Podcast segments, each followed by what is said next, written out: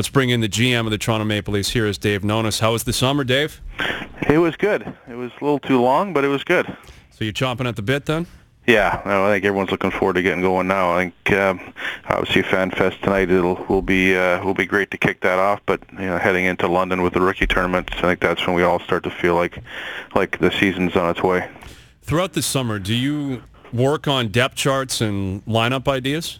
Oh yeah, yeah. You do it all the time, and usually most of it you throw in the garbage because things never turn out the way you think. But yeah, that you, you start looking at pieces and where you think guys will fit. Um, you know, we spend a fair bit of time in June uh, prior to the, the draft and free agency to to see what we think we we need and and what pieces we think are attainable, and, um, and go from there. What are you looking forward to the most, Dave? Is it kind of the resurgence of David Clarkson? Can he bounce back and have a good year? Some of the new guys. Uh, what intrigues you the most? I think probably a little bit of of, uh, of all that. I think you know David. You know he's he's a pretty proud guy. I think he knows he didn't have the the year that he expected or that we need from him, mm-hmm. uh, and I think he'll bounce back with a with a solid season. But you know I think what we're looking at um, is is how the bottom six shakes out. I think there's there's uh, actually you know we probably have nine players for uh, you know for six spots, and I think training camp will will be very competitive um, from that standpoint. We'll see which players can you know can grab jobs, and then uh, I think the, the the back end looking a little bit different. Uh, last year having only one right shot defenseman and having to move people into positions that maybe they weren't comfortable in to having at least three, possibly four righties, and, and that'll give uh, you know that'll give the coaching staff you know many more options going into camp. You mentioned uh, a lot of the focal points going into the offseason and certain uh, issues that you decided to tackle and you achieved. Um, what about on the opposite side of things? Were there any goals that you could not achieve this offseason? Well, yeah, there, there's always, you know, you look at some bigger picture things and maybe players that are a little higher up the food chain that you, you, you think would be good fits on your team. Um, those are always the hardest pieces to, to add.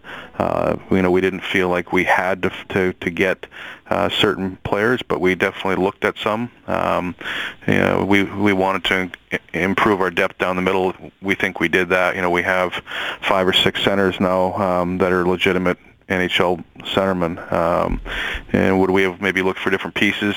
Yeah, I think yeah, most teams would tell you that they they always look for the bigger fish, but we're happy with what we did. Dave, are there some young players that need to take the next step in your organization you're, that you're going to get an opportunity to make your team? Yeah, you know what? As much as you, know, you guys asked earlier about about writing lineups down, you know, as much as you think there's there's guys who have jobs, you know, uh, as locks, that's that really isn't the case and shouldn't be the case going into training camp. If a, if a if a player is outplayed by a younger guy, then you have to try to find a way to make room for that player. And um, and we've done that in the past, moving one-way contracts to the minors. Um, we have no issue doing that if there's a young player that bumps a guy out.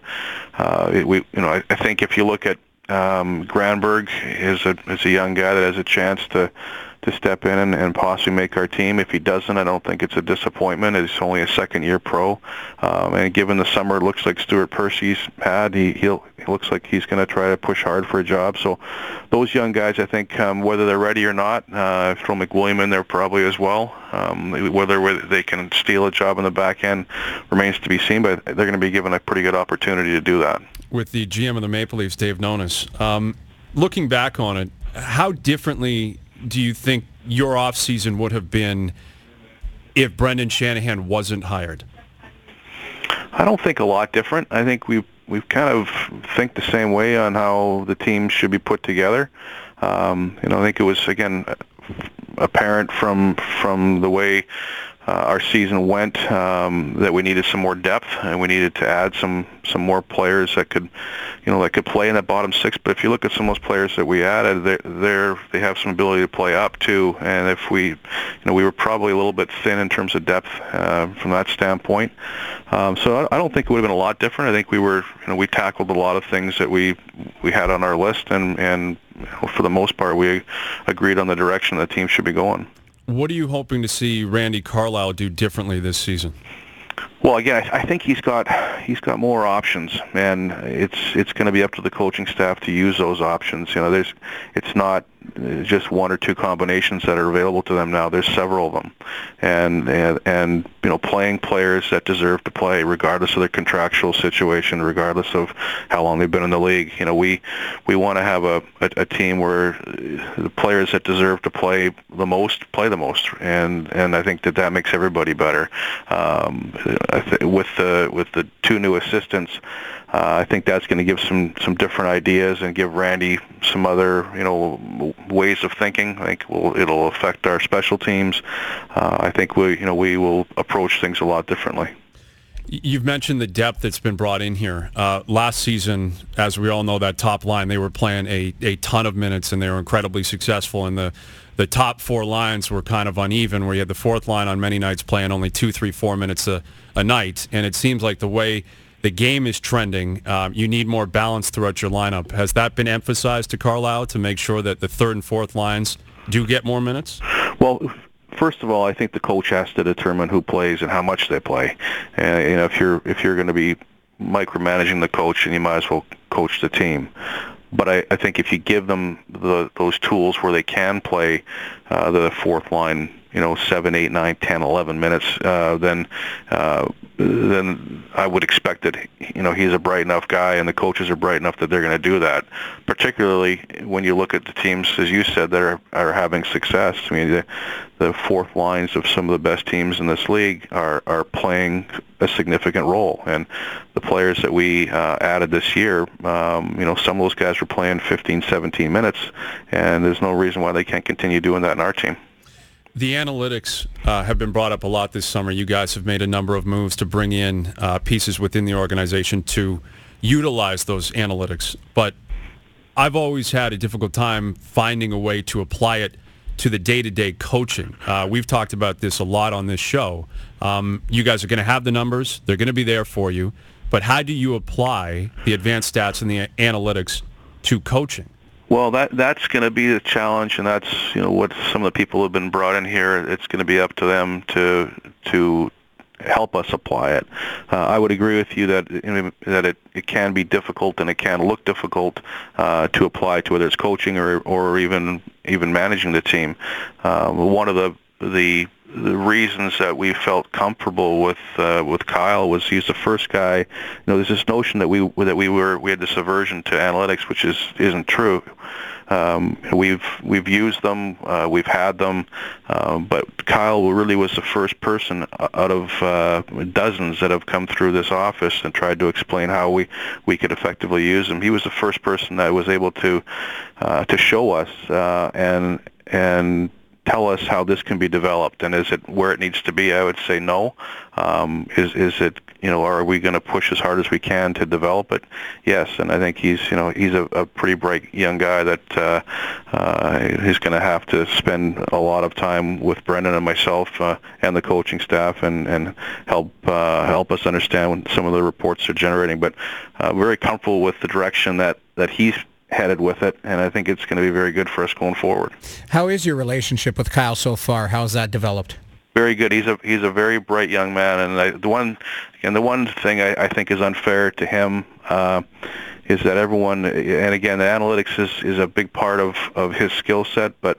I think one of the reasons why uh, a lot of the other people that came through um, and presented to us over the last several years uh, that they had a difficult time um, probably making an impact is that they they didn't understand the game, and you know Kyle's a uh, he's a hockey guy who understands the analytical side of it, not the other way around. And and so he, you know, I, w- I would say that's a skill set, but that's not the only thing he can do. He's in a short amount of time, he's had a pretty good impact here. With the GM of the Maple Leafs, Dave Nonis, um, again, FanFest this weekend.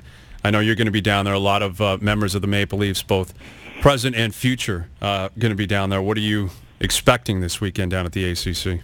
I think it's going to be great. Uh, from all indications, uh, you know the the people that are already poking around the building, hoping to get in early, is, is in, they're numerous.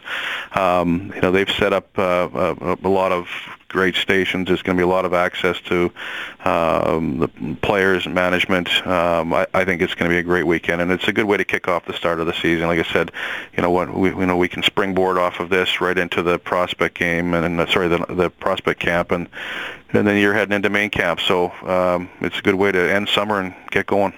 Has there been more of an emphasis this offseason with Brendan Shanahan coming aboard and all the movements uh, behind the scenes and internally down there at MLSE to make the players more accessible? Well, I, think our players are, are as accessible or more accessible than any team in the league. I think that you, but you, anytime you can expand that, and you can uh, give the fans more of an opportunity to be with them, you should try to do it.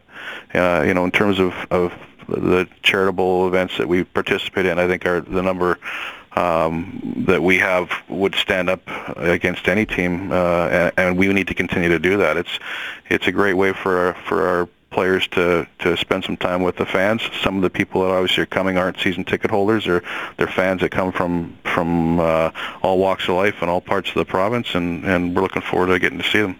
Always appreciate you taking time. Enjoy it this weekend. We'll do it again soon. All right, guys. Thanks for having me. Dave Nonis, the GM of the Maple Leafs.